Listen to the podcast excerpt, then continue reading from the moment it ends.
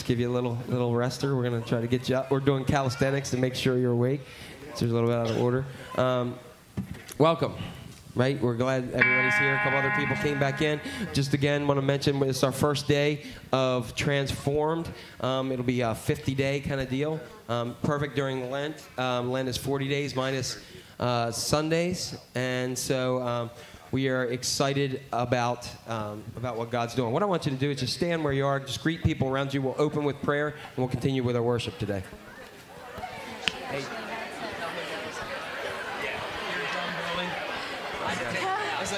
Sorry, guys. I can't hear. I'm not in it. Beck, um, so he, I think he got, he'll get you. Okay. Because La, la, la. ended up saying, Yeah, okay. because I couldn't hear I you. know.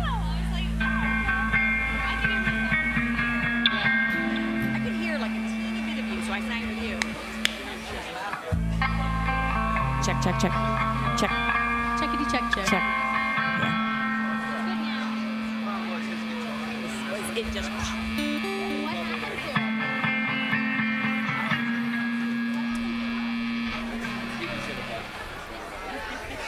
What happened to it? I was trying to hold back. All right, if everybody can get uh, get still, we're going to go ahead and open up with prayer. I'll open up with prayer today. I do want to say a big thank you to Marcia Young. Um, Marcia coordinated our trip to see the Son of God movie, and I didn't make it for dinner, but I heard that Haven Community Church is now banned from Red Robin. No, I just. Um, no, good. So it's good. Isn't it cool when a church takes over a restaurant? I love it. You, you freak people out majorly. It's awesome. So, all right, let's Especially pray. if you pray. Yeah, it's true. Yeah, let's pray. Lord God, we just come before you today, and we're just so thankful for you. This is this time of year where we, uh, where historically, people who had come to know you or wanted to come to know you began a process of conversion to Christianity um, that started with, uh, with just uh, seeking forgiveness, with penance, with all kinds of other things, and that's where we got the season of Lent, which means that we, that in a way, that we get prepared. Um, and by doing that, we a lot of us give up certain things, but the whole theory behind it was that we give up that old way of life to have this new life in Christ. And so, God, all that culminates in Easter Sunday. I say, with this weather we've had, many of us think that it's, it still should, we still should be singing Christmas songs.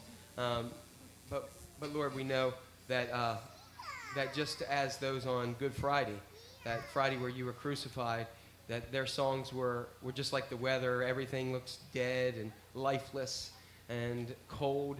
That on that first Easter Sunday, you rose, Lord, and, and just gave new life and light to the world and just gave us eternal life. And so, Father, we praise you for that. And as we're here today, just minister to us um, in that same season of Easter, that we celebrate not a baby in a, in a manger, not a uh, Savior who we thought we put our hope in that was crucified on a cross, but we sit, serve a risen Lord and Savior. And for that, we give you praise. And all God's children said, Amen. every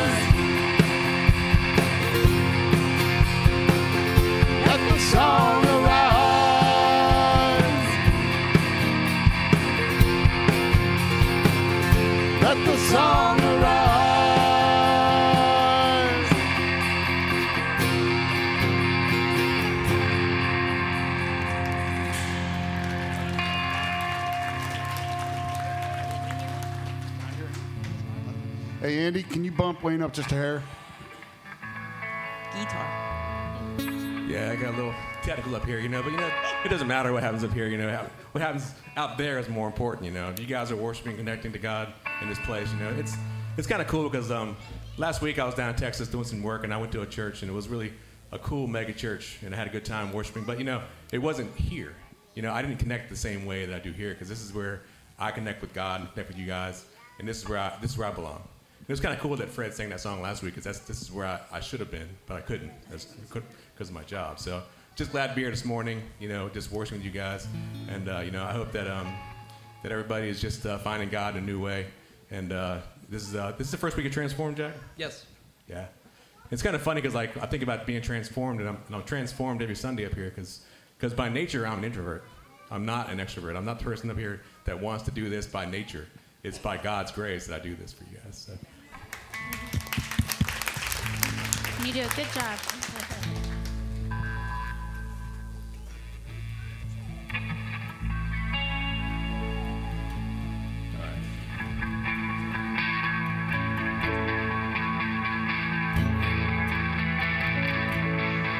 Give thanks to the Lord, our God and King. His Love endures forever. for He is his love endures forever. Sing praise, sing praise. With a mighty hand and an outstretched arm, His love endures forever. For the life that's been reborn.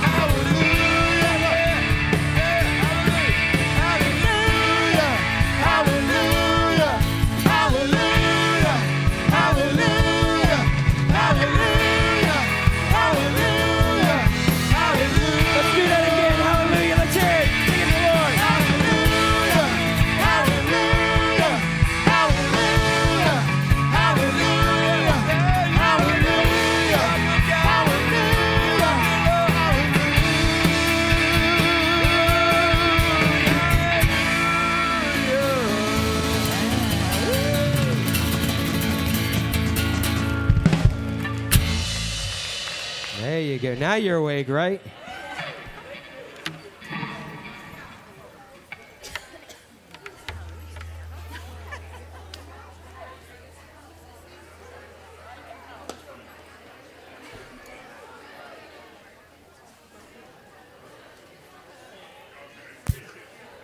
Oh, uh, don't forget that uh, confirmation in the office, high school at the dance center, and middle school stays in here.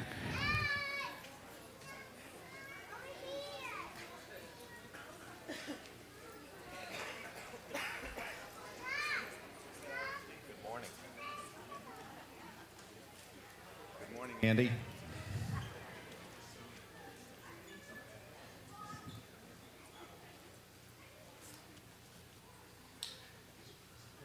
It's all quiet all of a sudden.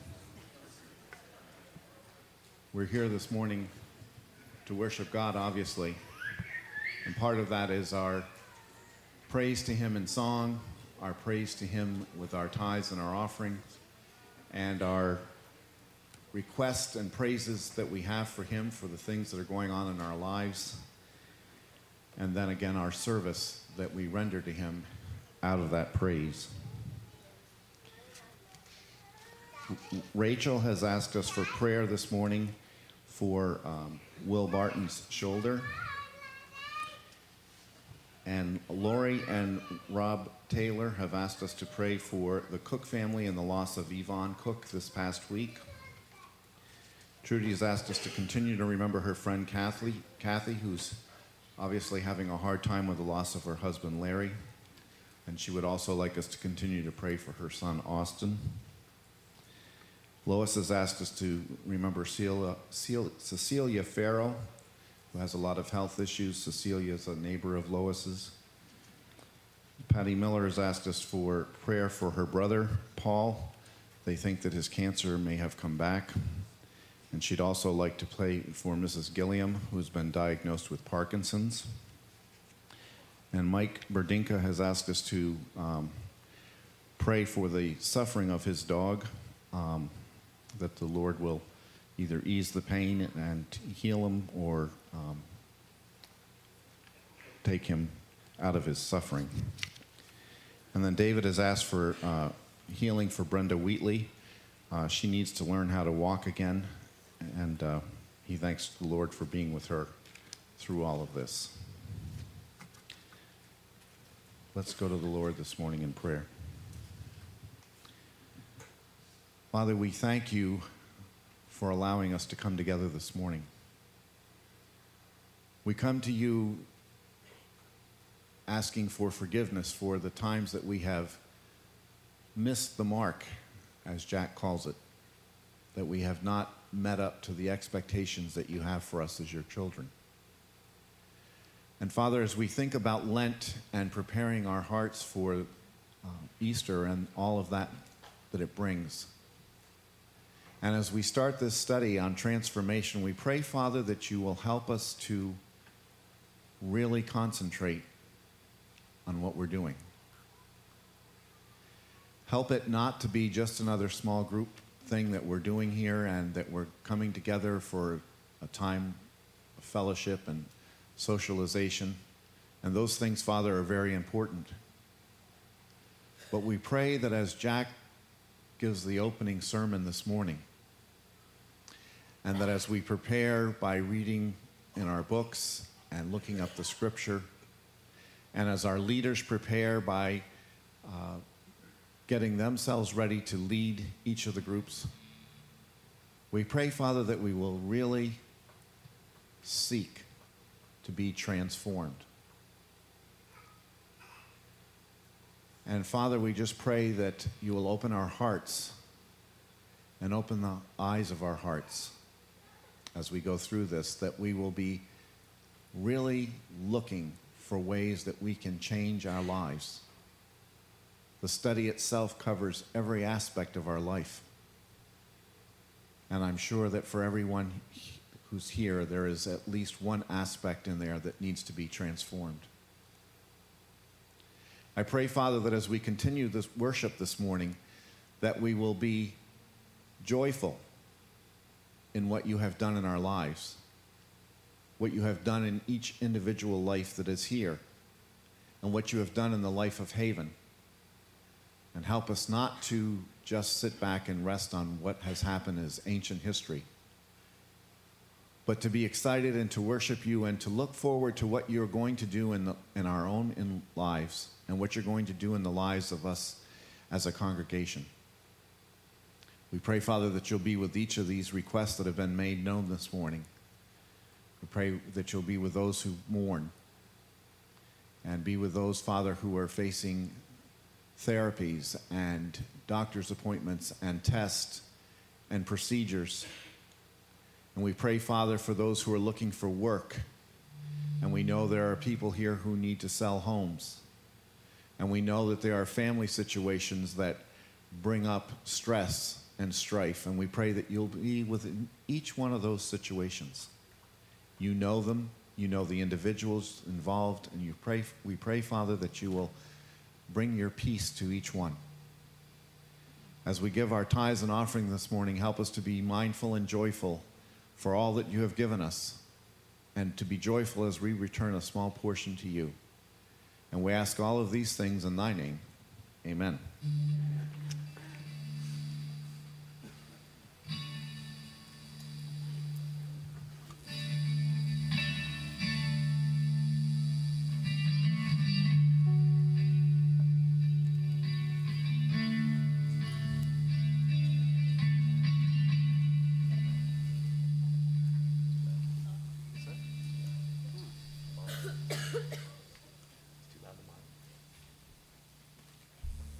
механику в Death House.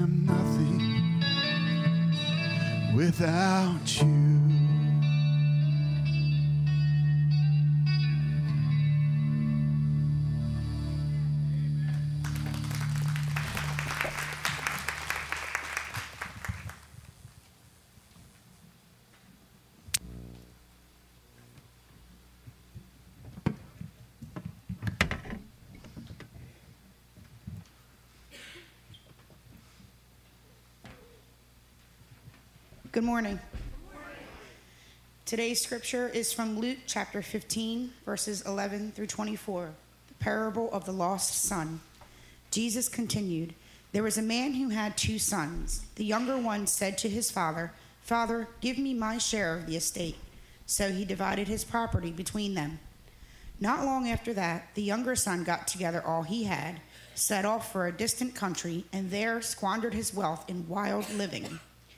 After he had spent everything, there was a severe famine in that whole country, and he began to be in need. So he went and hired himself out to a citizen of that country, who sent him to his fields to feed pigs. He longed to fill his stomach with the pods that the pigs were eating, but no one gave him anything. When he came to his senses, he said, How many of my father's hired servants have food to spare, and here I am starving to death? I will set out and go back to my father and say to him, Father, I have sinned against heaven and against you. I am no longer worthy to be called your son. Make me like one of your hired servants. So he got up and went to his father. But while he was still a long way off, his father saw him and was filled with compassion for him. He ran to his son, threw his arms around him, and kissed him. The son said to him, Father, I have sinned against heaven and against you. I am no longer worthy to be called your son. But the father said to his servants, Quick, bring the best robe and put it on him. Put a ring on his finger and sandals on his feet. Bring the fattened calf and kill it. Let's have a feast and celebrate. For this son of mine was dead and is alive again. He was lost and is found. So they began to celebrate.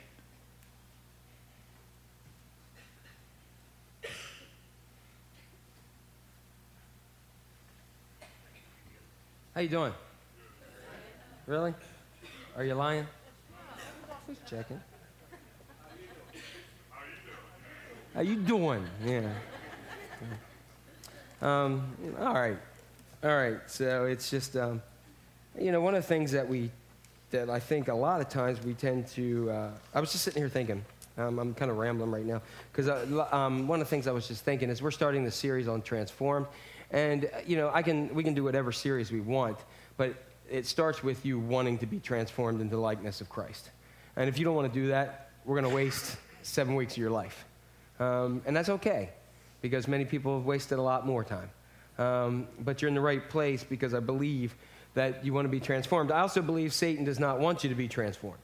Uh, he likes us beat down, exhausted. The, several of the areas we're going to talk with I- during this series is the spiritual health, physical health. Um, real quick, I just want to see if you've been beat down in any of these areas, go ahead and say amen. Spiritual health. Physical health, amen. mental health, amen. emotional health, relational health, financial health. Last one, vocational health. All right. So, guess what? Anybody who said amen or thought it, this is what you're here for, okay? Um, but welcome. This is, we are beginning 50 days of transformation. Uh, this is part one of our series, and I, I, went through some of these areas. See seven key areas of your life. Again, those who have already signed up um, want to participate. Um, again, we have the uh, um, several of those books. Stay after church right here. Give you a chance to meet some of the group leaders and also are the hosts. I'm sorry, I messed up and went back to old church instead of new church. Hosts and those who um, want to be part of it um, you can sign up today, and we'll get you signed up on there, and then we'll order the books, and we'll, we'll get you taken care of and connected to a group. So mo- most of the series is geared from and the whole series is geared from Romans 12 2. And I want you to look at this because this is going to be, I think we have it up here, right? Uh, I want you to look at this verse and I want to say it together because it's an important verse. Let's do it all together. And it starts here with do not conform. It says, do not conform. We got up there, let's try it again. Do not conform to the pattern of this world. Stop. You guys are going to do this with me, okay? We got that? Every, what are you going to do? Huh? Oh, one and two. Okay, here we go. Sorry, I started with two. Let's start with one. Because God is merciful to you, offer yourselves as living sacrifice, holy and pleasing to God. This is your spiritual act of worship. And do not conform any longer to the pattern of this world, but be transformed in the renewing of your mind. There we go. I added one more verse in there. So um, I've heard it said before the way that you think determines the way you feel, and the way that uh, you feel determines the way you act. Um, so the way you think, that's how you feel. How you feel is how you act. I've been told before that people can tell when I'm not, I'm not cheery Jack, when I'm mad, when I'm um, happy, when I'm upset, or what have you. People can tell because I'm thinking that way, it's, I'm living that way, and you guys can tell because I'm acting that way.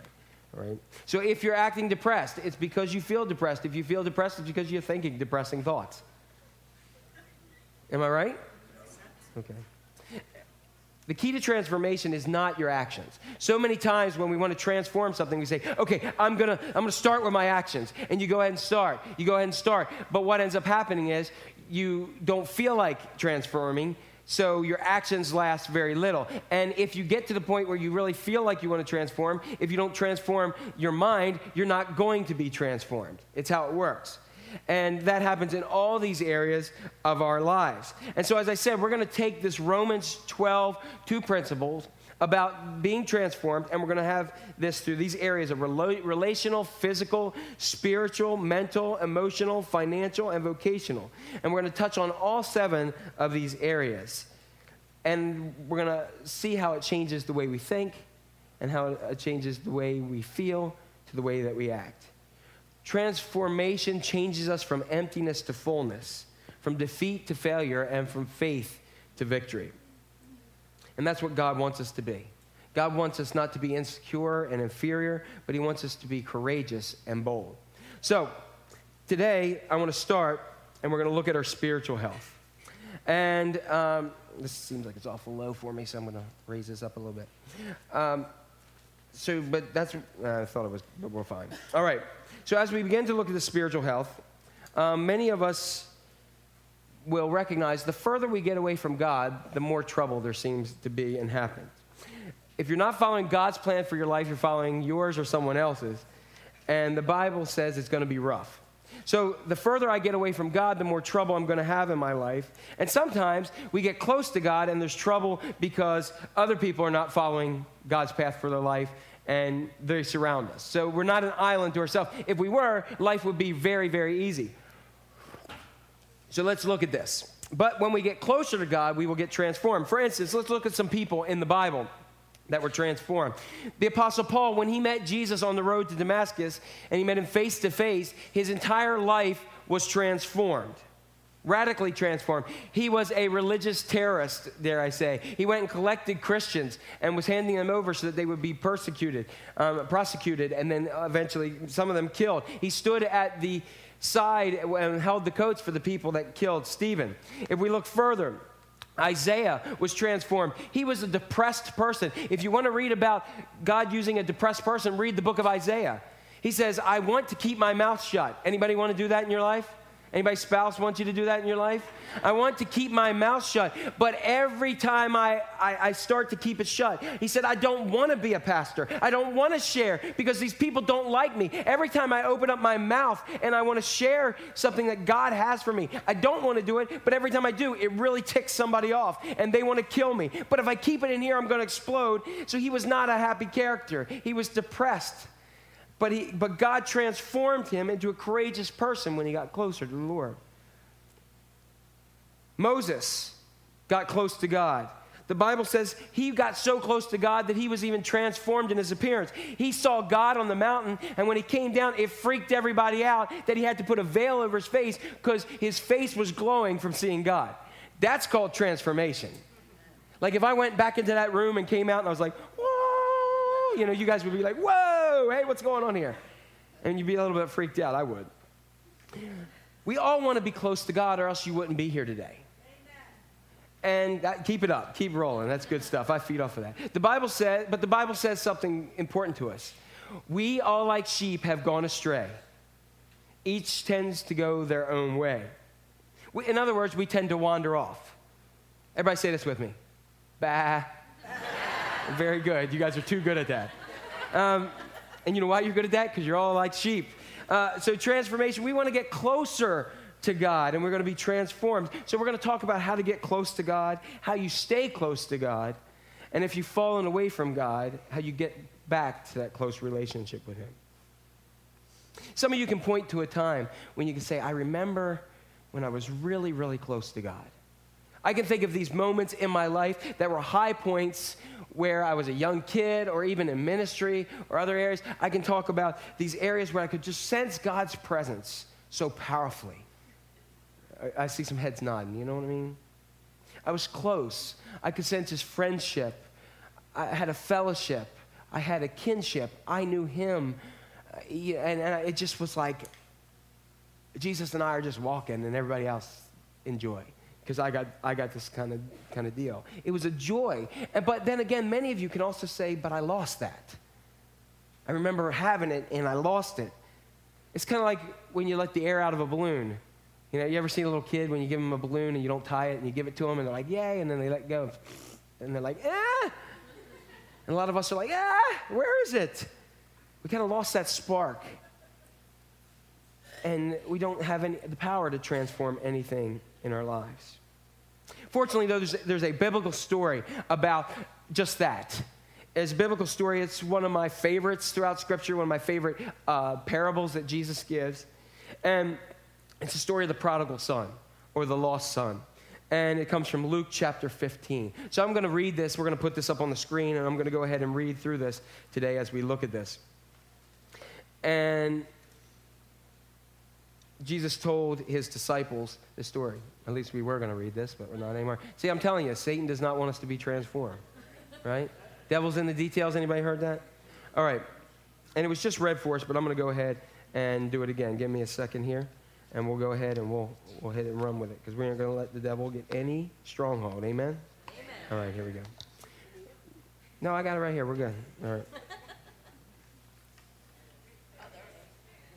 There it is right there. Isn't that good? All right. So, Jesus continued. There was a man who had two sons. The younger one said to his father, Father, give me my share of the estate. So he divided his property between them. And not long after that, the younger son got together all he had, set off for a distant country, and there squandered his wealth on wild living. Now, I will stop right there and tell you, you know what he did there? What did he do? He had a lot of fun. As I said a couple weeks ago, sin is fun. If it wasn't, you ain't doing it right. Amen? Just let you know, it seems it's a heck of a lot fun while you're doing it, but the repercussions afterward are not fun. Amen. There we go. All right. So now that I got that across, because I don't want us to think that we're just like walk around, oh, you know, it's fun, but it's not good for us. Okay. Um, all right. After he spent everything, there was a severe famine in the whole country, and he began to be in need. And that's exactly what sin does. It pumps you up, makes you makes it like everything's fun, and then you're in need. You're, you're hungry and you're in need. So he went and he hired himself out to a citizen of that country who sent him to the fields to feed pigs. We'll talk about that in a second. He longed to fill his stomach with the pods that the pigs were eating, but no one gave him anything. When he came to his senses, he said, How many of my father's hired, hand, hired servants have food to spare, and here I am starving to death? I will set out and go back to my father and say to him, Father, I have sinned against heaven and against you. I am no longer worthy to be called your son. Make me like one of your hired servants. So he got up and went to his father. But while he was still a long way off, his father saw him and was filled with compassion for him. He ran to his son, threw his arms around him, and kissed him. The son said to him, Father, I have sinned against heaven and against you. I am no longer worthy to be called your son. But the father said to his servants, Quick, bring me the best robe and put it on him. Put a ring on his finger, sandals on his feet. Bring the fatted calf and kill it. Let's have a feast and celebrate. For the son of mine was dead and is alive again. He was lost and now he is found. Right? How many of you ever heard that before? Heard that story? It's great, great account of Scripture.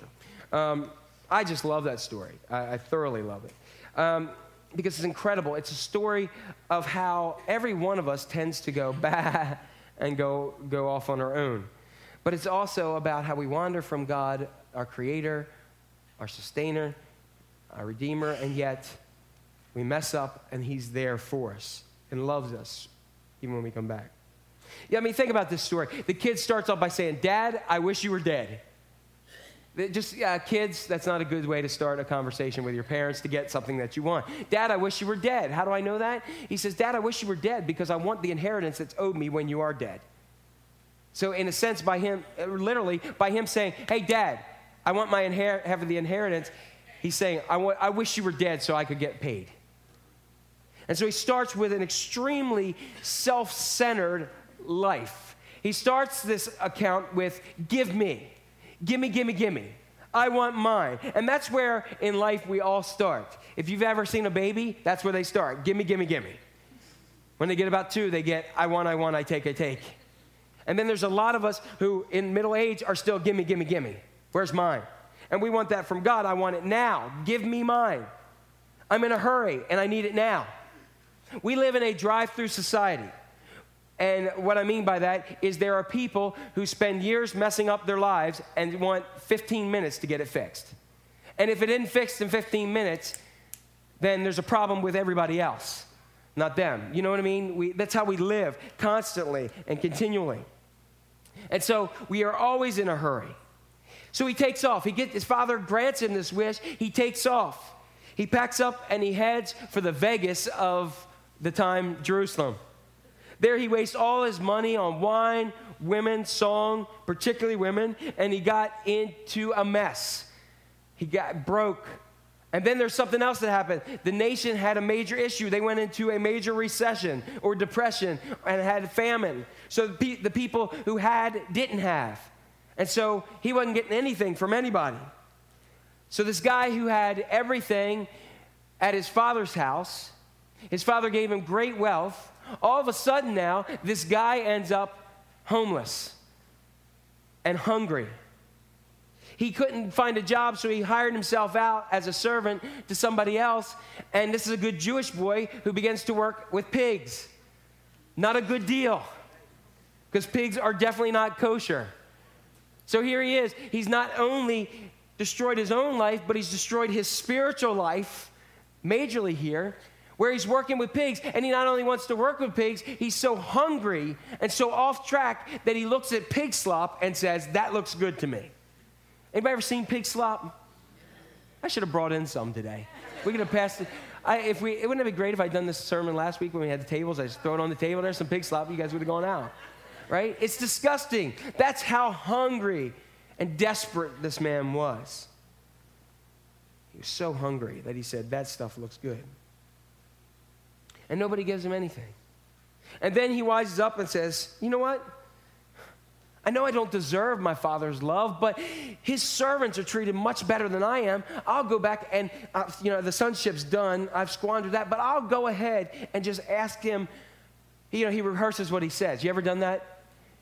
Okay, okay, I really messed up, but I'm going to see somebody. I'm going to say, okay, um, okay, I've sinned against God and I've sinned against you. So, okay, they'll, they'll respond this way, and then I'll respond this way, and I'll, oh, uh, I'm not worthy, and then they'll have a compassionate heart.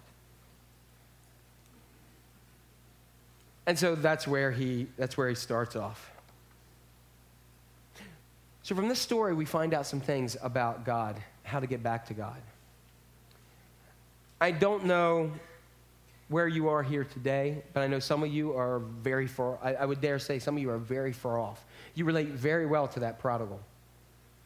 Maybe you haven't been in church in years and years. Maybe you're a little bit closer to God, or maybe you're just distant for this week. Or maybe you've had one of those weeks where you thought, I really don't feel the presence of God in my life. And yet, I really want to be close to God. So, how do I get back to Him? And there's four things that we learn from this section that I want to share with you. And here's number one. Number one is get fed up with your life. Get fed up. Get fed up with my life, my circumstance. Get fed up with the way that I've been living get, fed up, get sick and tired of being sick and tired, and say, I'm not going to live this way anymore. I'm too stressed out. I'm too lonely. I'm too depressed. I'm overworked and busy, and I don't even like myself when it all comes down to it. Why would anybody else like me when I can't stand me, if I'm really, really honest? I don't like the life that I'm living right now. Now, I'm going to tell you once again nothing during these seven weeks is going to change or happen unless you first get dissatisfied with the life around you that you're living. If you think, I'm fine, I'm just fine, it's okay, I don't need to change, I can deal with it, that's how we do it. I can deal with it, I can handle it. If I shut my eyes Like this? See no evil? Hear no evil? Speak no evil? We can, do, we can live life like that, but there will be no transformation in your life. Nothing will happen. You have to get fed up. You have to start by getting fed up. Look at the person next to you and go, I'm fed up. All right, I'm fed up. This passage of scripture tells us this it says, He wasted it all, He had nothing left. He got desperate and hungry, and that's where transformation starts when you get fed up. If you're not there, it's okay. You will be, or you at some point in your life. God will let you stay there. He'll allow a little bit of rain to fall in your life, and then a little bit more. And if that doesn't work, look out for the storm. Because the storms will come. Am I right?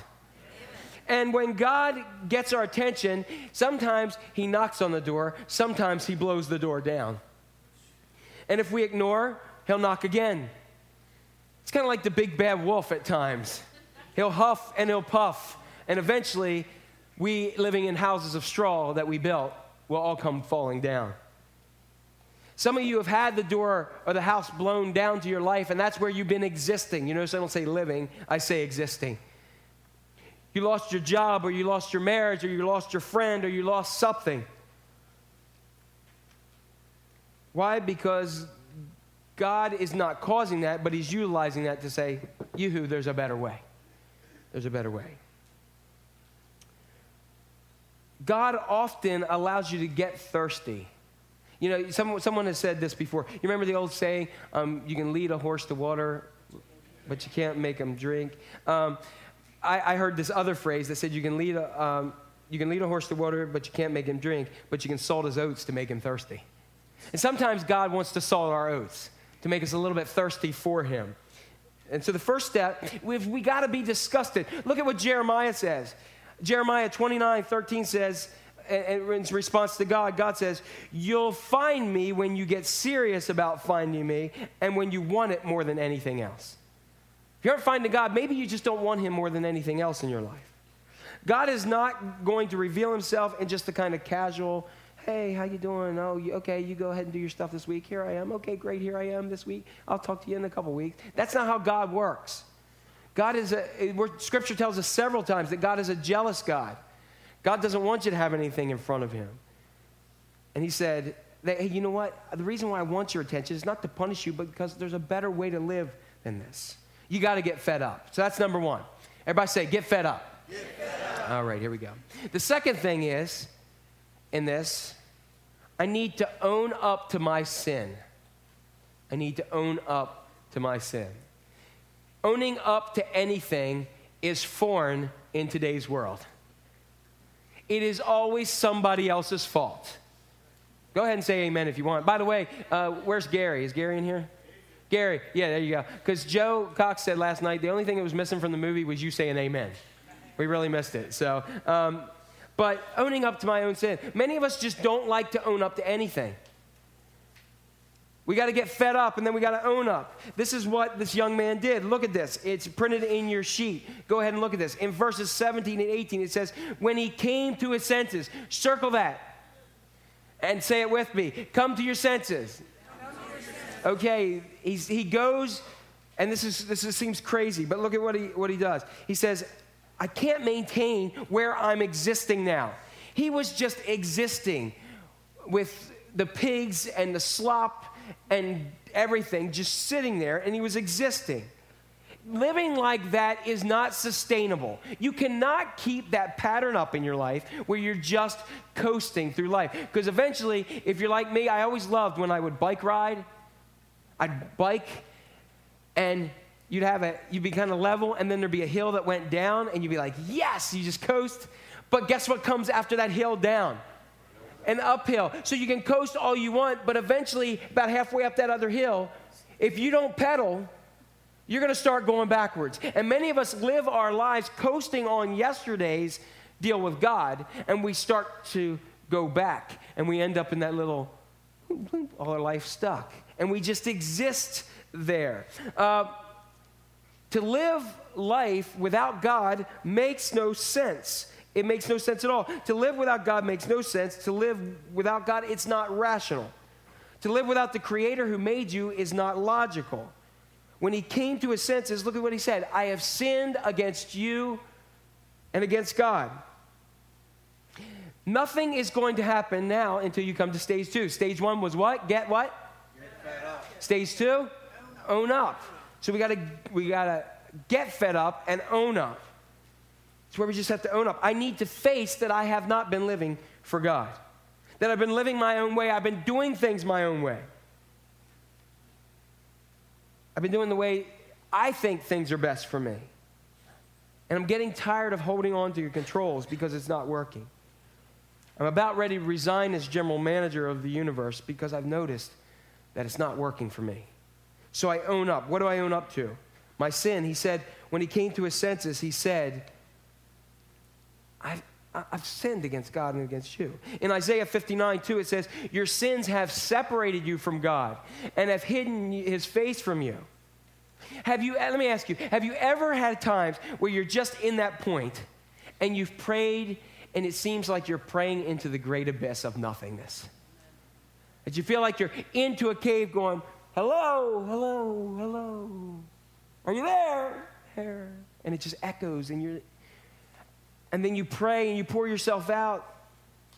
Or others, it feels like your prayer just goes about this far and pops back at you. It's going nowhere. You can't see God, you can't hear God, you can't feel God, you feel like you're just talking to yourself. Where does that come from? It comes from this whole thing that we go to God many times and want Him to fix it, but we don't own up to what we do. We don't confess. We don't share the things that we've done and say, God, I, I've wronged you. And that's where this comes in. I saw on Twitter this week, it says, if you feel far from God, guess who moved? God has always been there and always will be there. He's not the one that moved, you are. You've moved away by giving your love to something else. You gave it to, or, or to someone else. People can tend to do that. And you know what the Bible calls this? It's a really little short word. It calls it an idol. Now, we, we think of idols as little tiny little things that we bow down to, but there are several things that are idols in our lives. In fact, you're, close, you're as close to God as you want to be. You can't blame anybody for that. Matter of fact, the word blame is pronounced this way be lame. You're actually lame, being lame when you blame other people for what's going on in your life. Oh, it's easy to point the finger. It's very difficult. In my philosophy classes, one, uh, two assignments I give them right off the bat. One is where they have to go ahead and write their philosophy of life. Another one is where they have to take Plato's allegory of the cave and apply it to their lives, and they hate it. You know why? Because if I get, and I, I, say to them, it'd be great if I gave you a paper where you wrote about Plato and what Greek, what uh, Athens was like, and all this kind of stuff. I said, but I don't care about that. I want you to look at yourself, and they hate it. I give, and you know, most of the time, 18 to 20 year olds a chance to look at themselves. And you know what? Guess what I find out? The 40 year olds don't like it anymore. We don't like to look at ourselves. It's easier to blame our life circumstance. It's easier to blame um, my predicament on everybody else. It's easy to be lame in doing so. The first and second commandments tell us about being lame and having idols. It says, Thou shalt have no other gods before me. Thou shalt make no false idols. But we do that all the time. Money can be an idol, success can be an idol, golf can be an idol. All kinds of things can be an idol. People can be idols in your life. So we need to own up. The fact is that we can't blame anybody else in our lives. You're as close to God as you choose to be. Think of it this way if I had a big tub of water, or we'll be churchy and call it a baptistry, which is where we baptize people, all right? We had this big tub of water here, and you got in, and I went ahead and shoved you underneath and held you. At first, you'd say, Oh, that Jack, he's joking around. And then I said, All right. What would you do? You'd start to struggle a little bit? And as you begin to run further out of air, the struggle is going to be more. You're going to be kicking, screaming, clawing, doing whatever you can. Am I right? You know why? Because you're desperate for life at that moment. And one of the things that I find out is there's so many of us that really aren't desperate for God. We say, I got to know God, but we're not desperate enough to think about it, to put it into practice, and to put it into our lives. When I own up to God, I say, God, I've blown it. I missed it.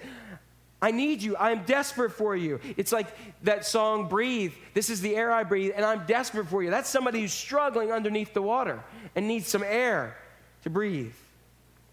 When I do that, when I tell God, hey, this is what we call churchy term of the day, repentance. When I repent and what it means just about face, when I turn from the life that I'm living, I say, God, hey, here's what I need from you. He doesn't rub it in and say, oh, I'm going to punish you now. Now you have to go through noogies, spiritual noogies or anything. You know, God does not punish us. But look at what his response is. David sinned against God and again, and this is the reason why many believe he wasn't allowed to build the temple. When he killed Uriah so he could have Bathsheba because he got her pregnant while Uriah was out fighting, then he sent him on the front line so he would get killed. David in Psalm 51 says this Be merciful to me, O God, because of your constant love. Because of your great mercy, wipe away my sins, wash away all my evil and make me clean. I recognize my faults and I am conscious that I have sinned against you. What did he do? He confessed what he had. He shared, he owned up to his sin and where he missed it. Circle that phrase in your bulletin recognize my faults. That means own up. Guess what? Look at the person next to you and say, You got faults. Now, now, pretend mirror. Pretend mirror. Everybody, pretend mirror. Now go, you got faults. Yeah, that's harder, isn't it? It's nice to look at a person and point out the faults. Believe me, in my years of ministry and life, there's been so many church people that have taught me my faults. I tell you, I got plenty of them.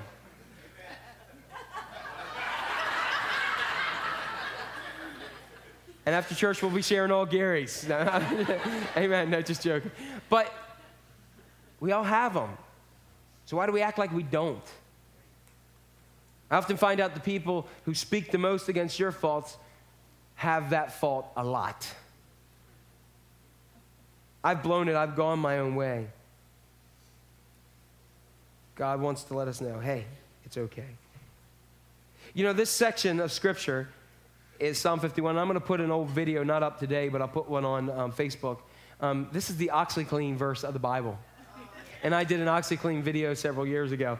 Um, it was called Oxychrist, so I'll put it up on there. On, is it still on there somewhere? Okay, no. So, it's it's an interesting one. Okay, I was young and ridiculous. Now I'm just old and ridiculous. Um, but what he says is he can take it out. You know, just like Billy Mays screaming, "It'll wash away all your sin." You know, all that kind of stuff. That's what Christ does. He takes it and rubs it away. And I know there, there's some people say, ah, I'm good as I am. That's, that's fine. But you're going to crash one day. You're going to hit it and you're going to recognize. So, what do I have to do?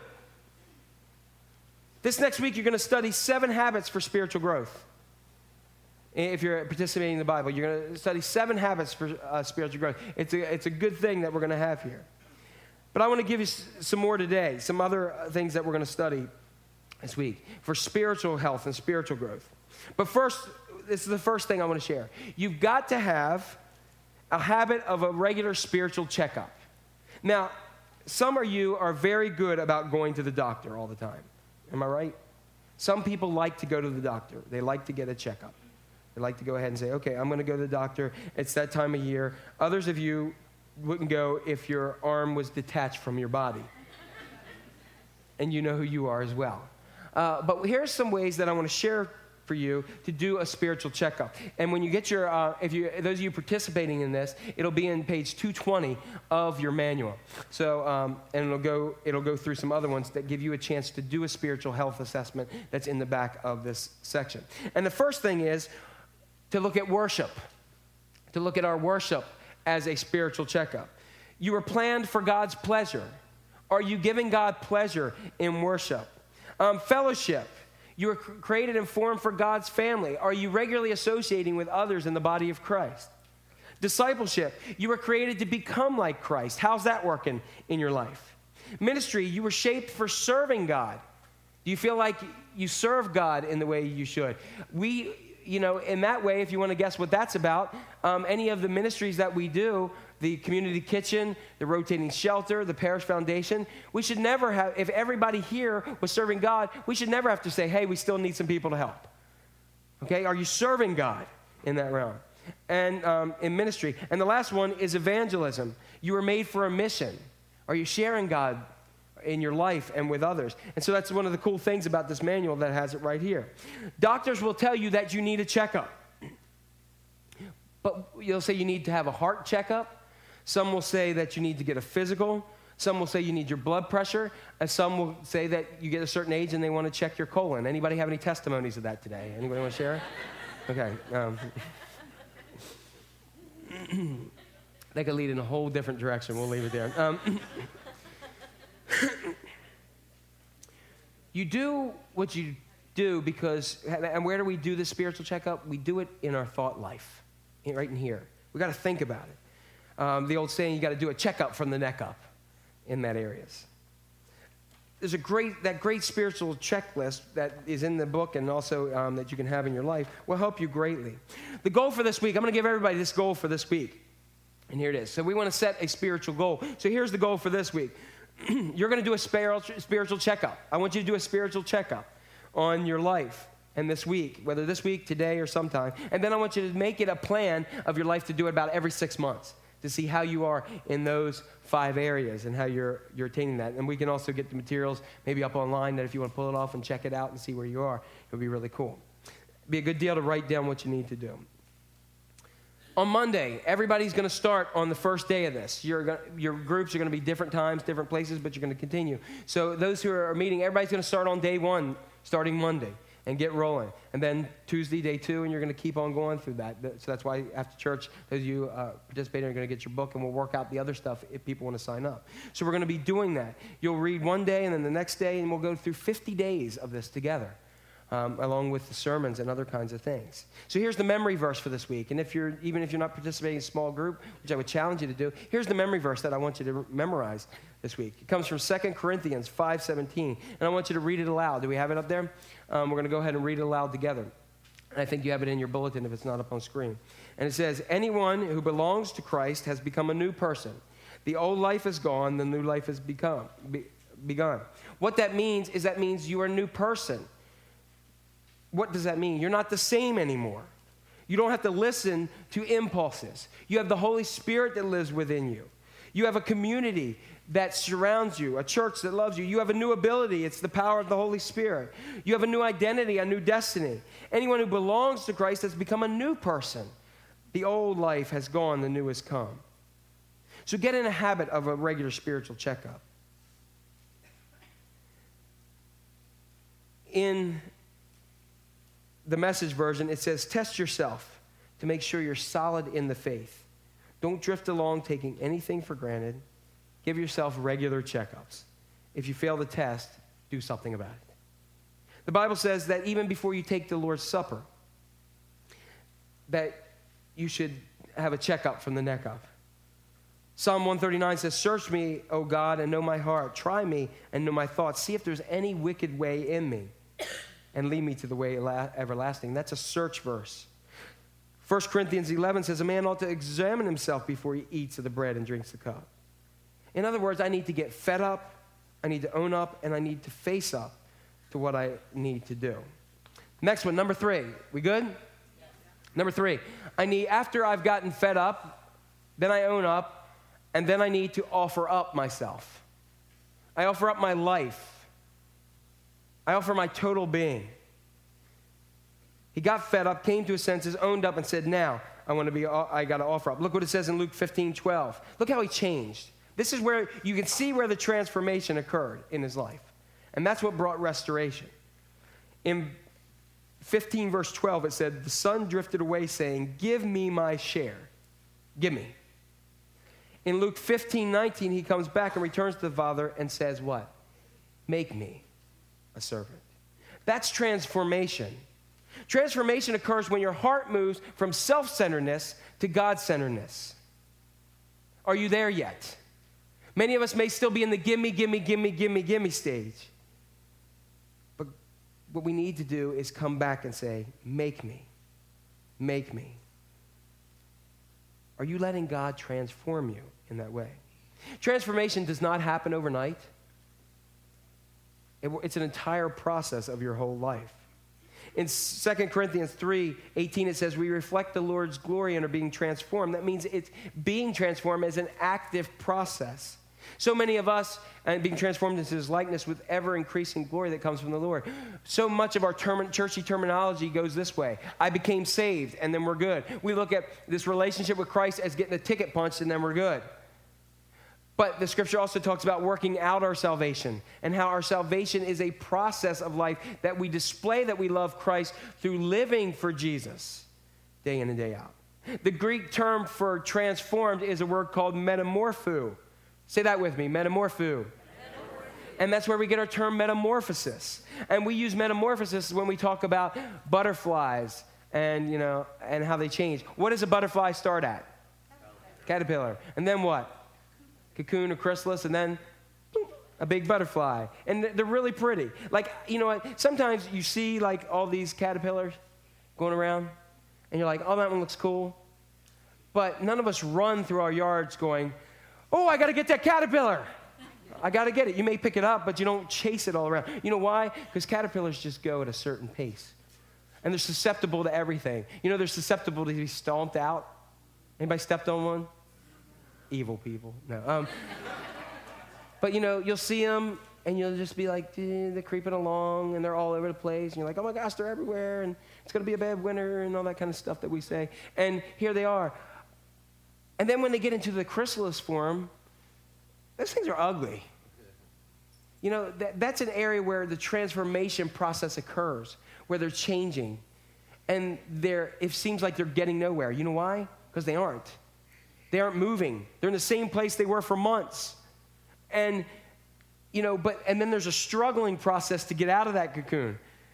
It's a struggle. And if you, if you try to help one out, you know what you'll do? You'll ruin it. It'll never be able to fly because it can't go through the struggles. It needs the struggles to make its wings strong enough so it can fly. And what a great illustration of our Christian life. So many of us are stuck with just like being little woolly bears, little whatever they're called, caterpillars. Oh, I got this. I'm getting there. I'm getting there. I'm going. I'm going. Whoa, shoo, missed that one. Whoa, hey, oh, oh over this little mountain. Oh, We're going through this. And then we finally say, oh, okay, I'm going to get still and then start getting this thing. He's like, oh, I'm not going anywhere. God, where am I? I can't go anywhere. This is horrible. I'm not doing Nothing's happening in my life. I'm just stuck just stuck. Oh, what's going on? Oh, this is horrible. Oh, wait, oh, there's a room out. Oh, it's so painful. God, come take this thing away from me. Ah. Sound familiar? And then finally we, and we go, this is cool. I can get from there to there a lot quicker. Watch this. Oh, somebody's trying to get me. Woo, miss me. Woo, miss me. And that's how you were created to fly. You weren't created to go along. You weren't created to be stuck in a cocoon. Yet so many of us in our Christian journeys get stuck there and enjoy it. And, or we don't enjoy it and we want to tell everybody else about the problem, but we never want to go through the struggle of being strong enough to fly. You were created to be a butterfly, not a caterpillar. God made you to soar through life, not to live with the crap that's given to us day in and day out. You need, how do you do that? You get fed up. A caterpillar says, I'm tired of this. I'm tired of creeping along. I'm tired of them big shoes stomping on my head or coming close. I've got to own up and admit, and then I need to offer up myself. If, the, if he never got still and went through that process, he would never, ever fly. Transformation is a process, but the first step is make me, not give me. Romans 12, 12 1 and 12 2, our theme verse because God is merciful to you, offer yourselves. That's it. Offer up myself. Offer yourselves as a living sacrifice, holy and pleasing to God. This is your spiritual act of worship. Do not be conformed to the pattern of this world, but be transformed by the renewing of your what? Mind. No transformation occurs until you offer up. What is the Father's response? In Luke 15, 20 and 22, when he sees his son, filled with love and compassion, he ran out to his son, threw his arms around him, and kissed him. Bring the best. Bring the best robe, bring the best ring, bring the best shoes, bring the fatted calf. All these things is the father's response. You notice one thing that's really cool? He didn't wait for the son to come home. He didn't wait for him to get it all together and totally be back restored to sonship. He met his stinking pig slop eating self out eh, down the road. And that's exactly what God wants to do to you. Just turn around and start making the journey, and He will meet you there.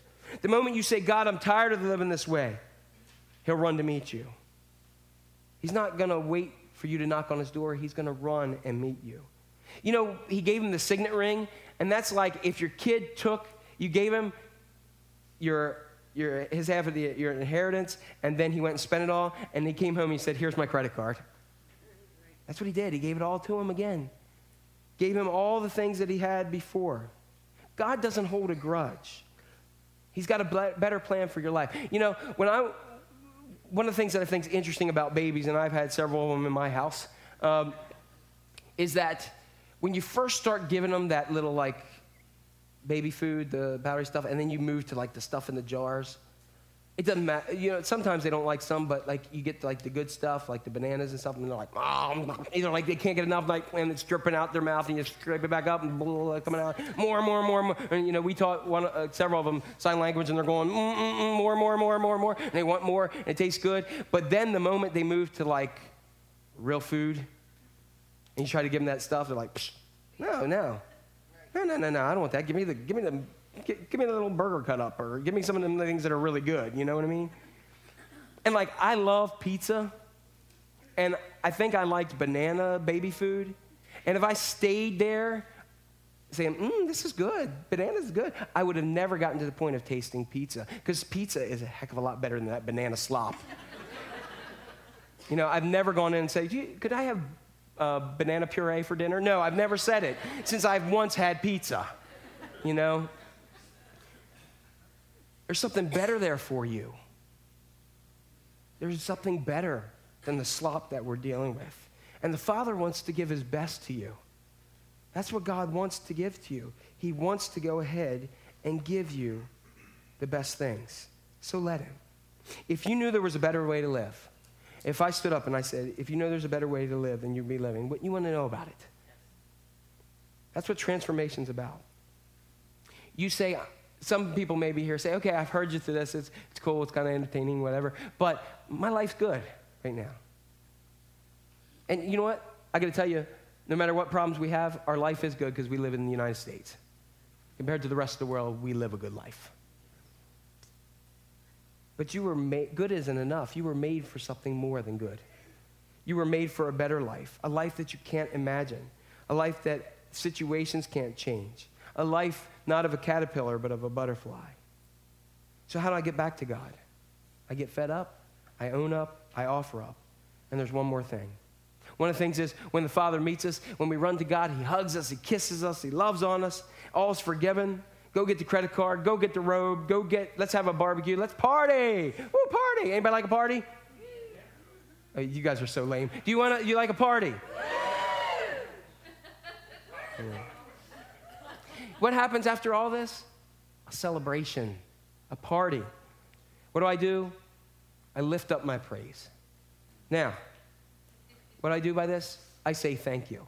How many of you were taught to write thank you notes? How many of you don't write thank you notes? All right. That's something, um, thank you emails, that'll work. Um, text. Look at what happens here, Luke 15. We're going to celebrate with a feast of eating and drinking. He was lost, but now he's found. So the party begins. Life is a party when you come to transformation. In Psalm 68 4, it says, Sing to God, sing praises to his name, lift up a song to him. His name is the Lord. Now, I want to tell you, if you want to start your transformation, here's what you do start by singing in church.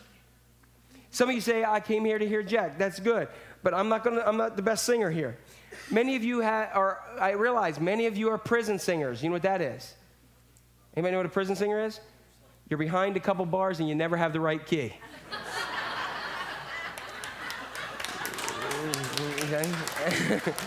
and some of you have a voice that needs to be cultivated. It needs to be plowed under. I realize that. But these are, whether you have a prison voice or a, a cathedral voice, whatever, here's one of the things that you need to mention the Bible doesn't say your singing needs to be pretty. Only the people sitting around you says it, say it do. The Bible says, make a joyful what? Noise. Noise. Make a joyful what? I don't know about you, but my kids can make a lot of noise and they're having a heck of a lot of good time with it. And it bugs the pee out of me. But I know, I know that I know that I can tell you when my daughter Rachel was in the hospital and we didn't have a clue what was going on with her, that she always makes noise. She's nonstop noise. My mom and dad say she is just like I was when I was a kid. Can you believe that, that I ever made noise? And as I, and she makes noise nonstop. And you know, when I didn't have a clue what was going on with her when we thought she may have had a stroke. There's what I wanted in that moment was just for her to make some noise. And when she came home and the kids were yelling and screaming and having a good time, I didn't say, Would you sit down and shut up? I was like, Make more noise. Now that we're past that, I'm like, Sit down and shut up. I don't want to hear it anymore. But I'm not God, okay? Your transformation, I'm going to tell you, your spiritual transformation will begin when you begin to start singing singing. There's been some researches, researches, researchers and research that's been done. A global study came out by Swedish researchers, and it said this. They concluded that the habit of group singing is good for your health. They say it's, it's what we find out is good therapy to sing with other people. It's good for your mental health.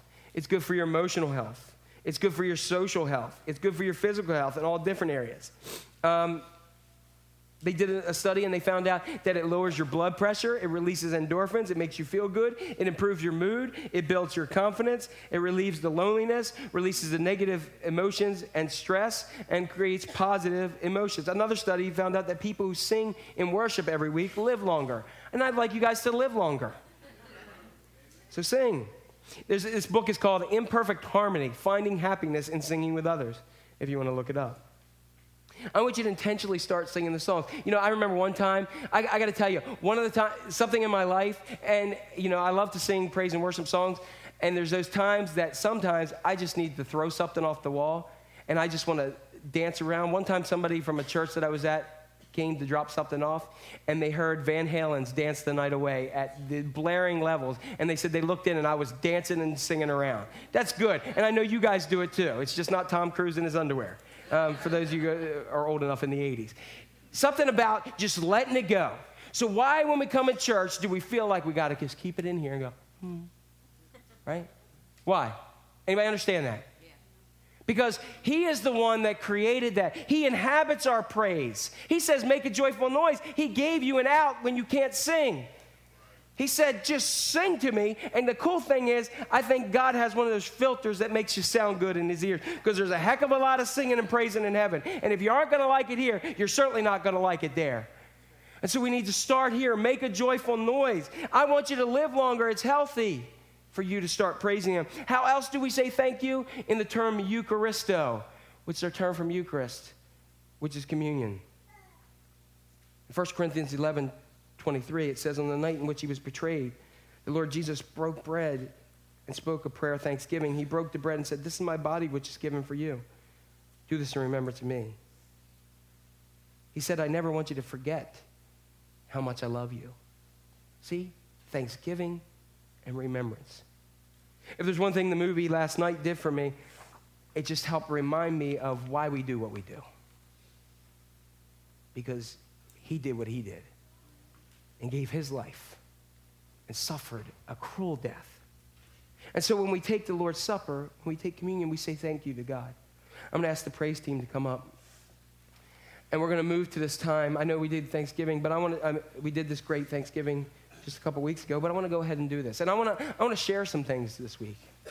You're going to have ushers that are going to meet at the back, and they're going to dismiss you row by row. And I want you to focus. It's not a time to chat and not a time to just to say, whew, church is over, let's go. It's a time for you to stop and give thanks to God for what He did and what He's doing in our lives. So, and also the servers that are coming up, please go ahead and come up. He took it and he broke it and he gave thanks. He took the cup and he lifted it up and he gave thanks once again and offering up his life. You see, some of us would say, Well, it's my life. I don't want to offer it up. And Jesus said, Well, it is my life and I'm laying it down for you. I'm offering my life up for you. And so to, to, to have transformation, we've got to get fed up, own up. We've got to go ahead and say, I'm offering this up. And, and then not only do we throw, does life become more of a party because circumstance doesn't, doesn't bother us, they throw a party in heaven. And so, as we move to this time, we're going to recognize this is the body of our Lord Jesus Christ given for you.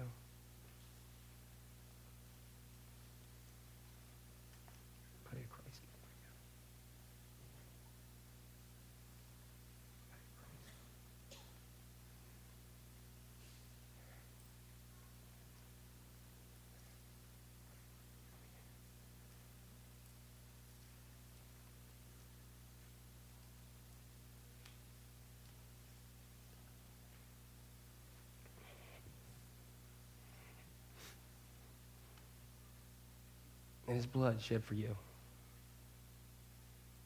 One of the coolest things about this section last night is I got to sit next to my six year old throughout the movie. And he was asking awesome questions. Wasn't he, Carol? Carol sat right in front of him when I'm going, shh, we'll talk about it later. Um, some of the stuff he was asking is stuff that I know we deal with, but we just don't think about. And the, the, one of the repeated questions he kept asking was, Who of the people there are going to heaven? He said, Are they going to heaven? Or are they going to hell? Are they going to heaven? Are they going to hell? And I would love in my life to say, everybody I come across with, I know where they're going. You know? Nice, guys come over here. And it comes through making Jesus, making Jesus known. As you come today, our ushers in the back, I think Gary and Mike are there. Here he comes right now. You want some of this? Yes. Did you see this last night? What did Jesus say this was? Remember? Yes. What did he say? This is my what? Roddy. Yeah. And what did he say about that? Okay, go ahead. So, as we move to this time, what I want you to do is I want you to go ahead and just start to do those things. They're going to come, they're coming forward. We just wait till the ushers go ahead and just let's, you know, I know the lights will be up enough that you can see, but I ask that they be dimmed a little bit just so that we just focus on this is an act of our worship. Just like offering is an act of our worship, we offer something to God. This is part of that last thing, offering our lives up to Him. Please come.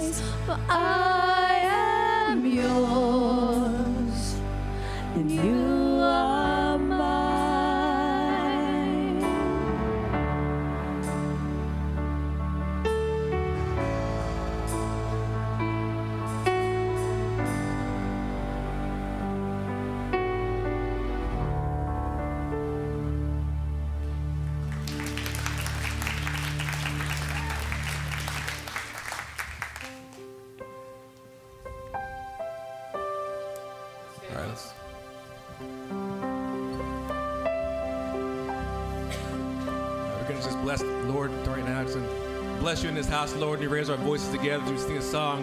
We're going to bless your name, Lord, today. You know, just ask you to transform our lives and, and, and that message we heard today, just uh, make that a difference in, in the way that we approach you, Lord. So let's sing together. Just sing it out right now. No intro, just voices. Ready.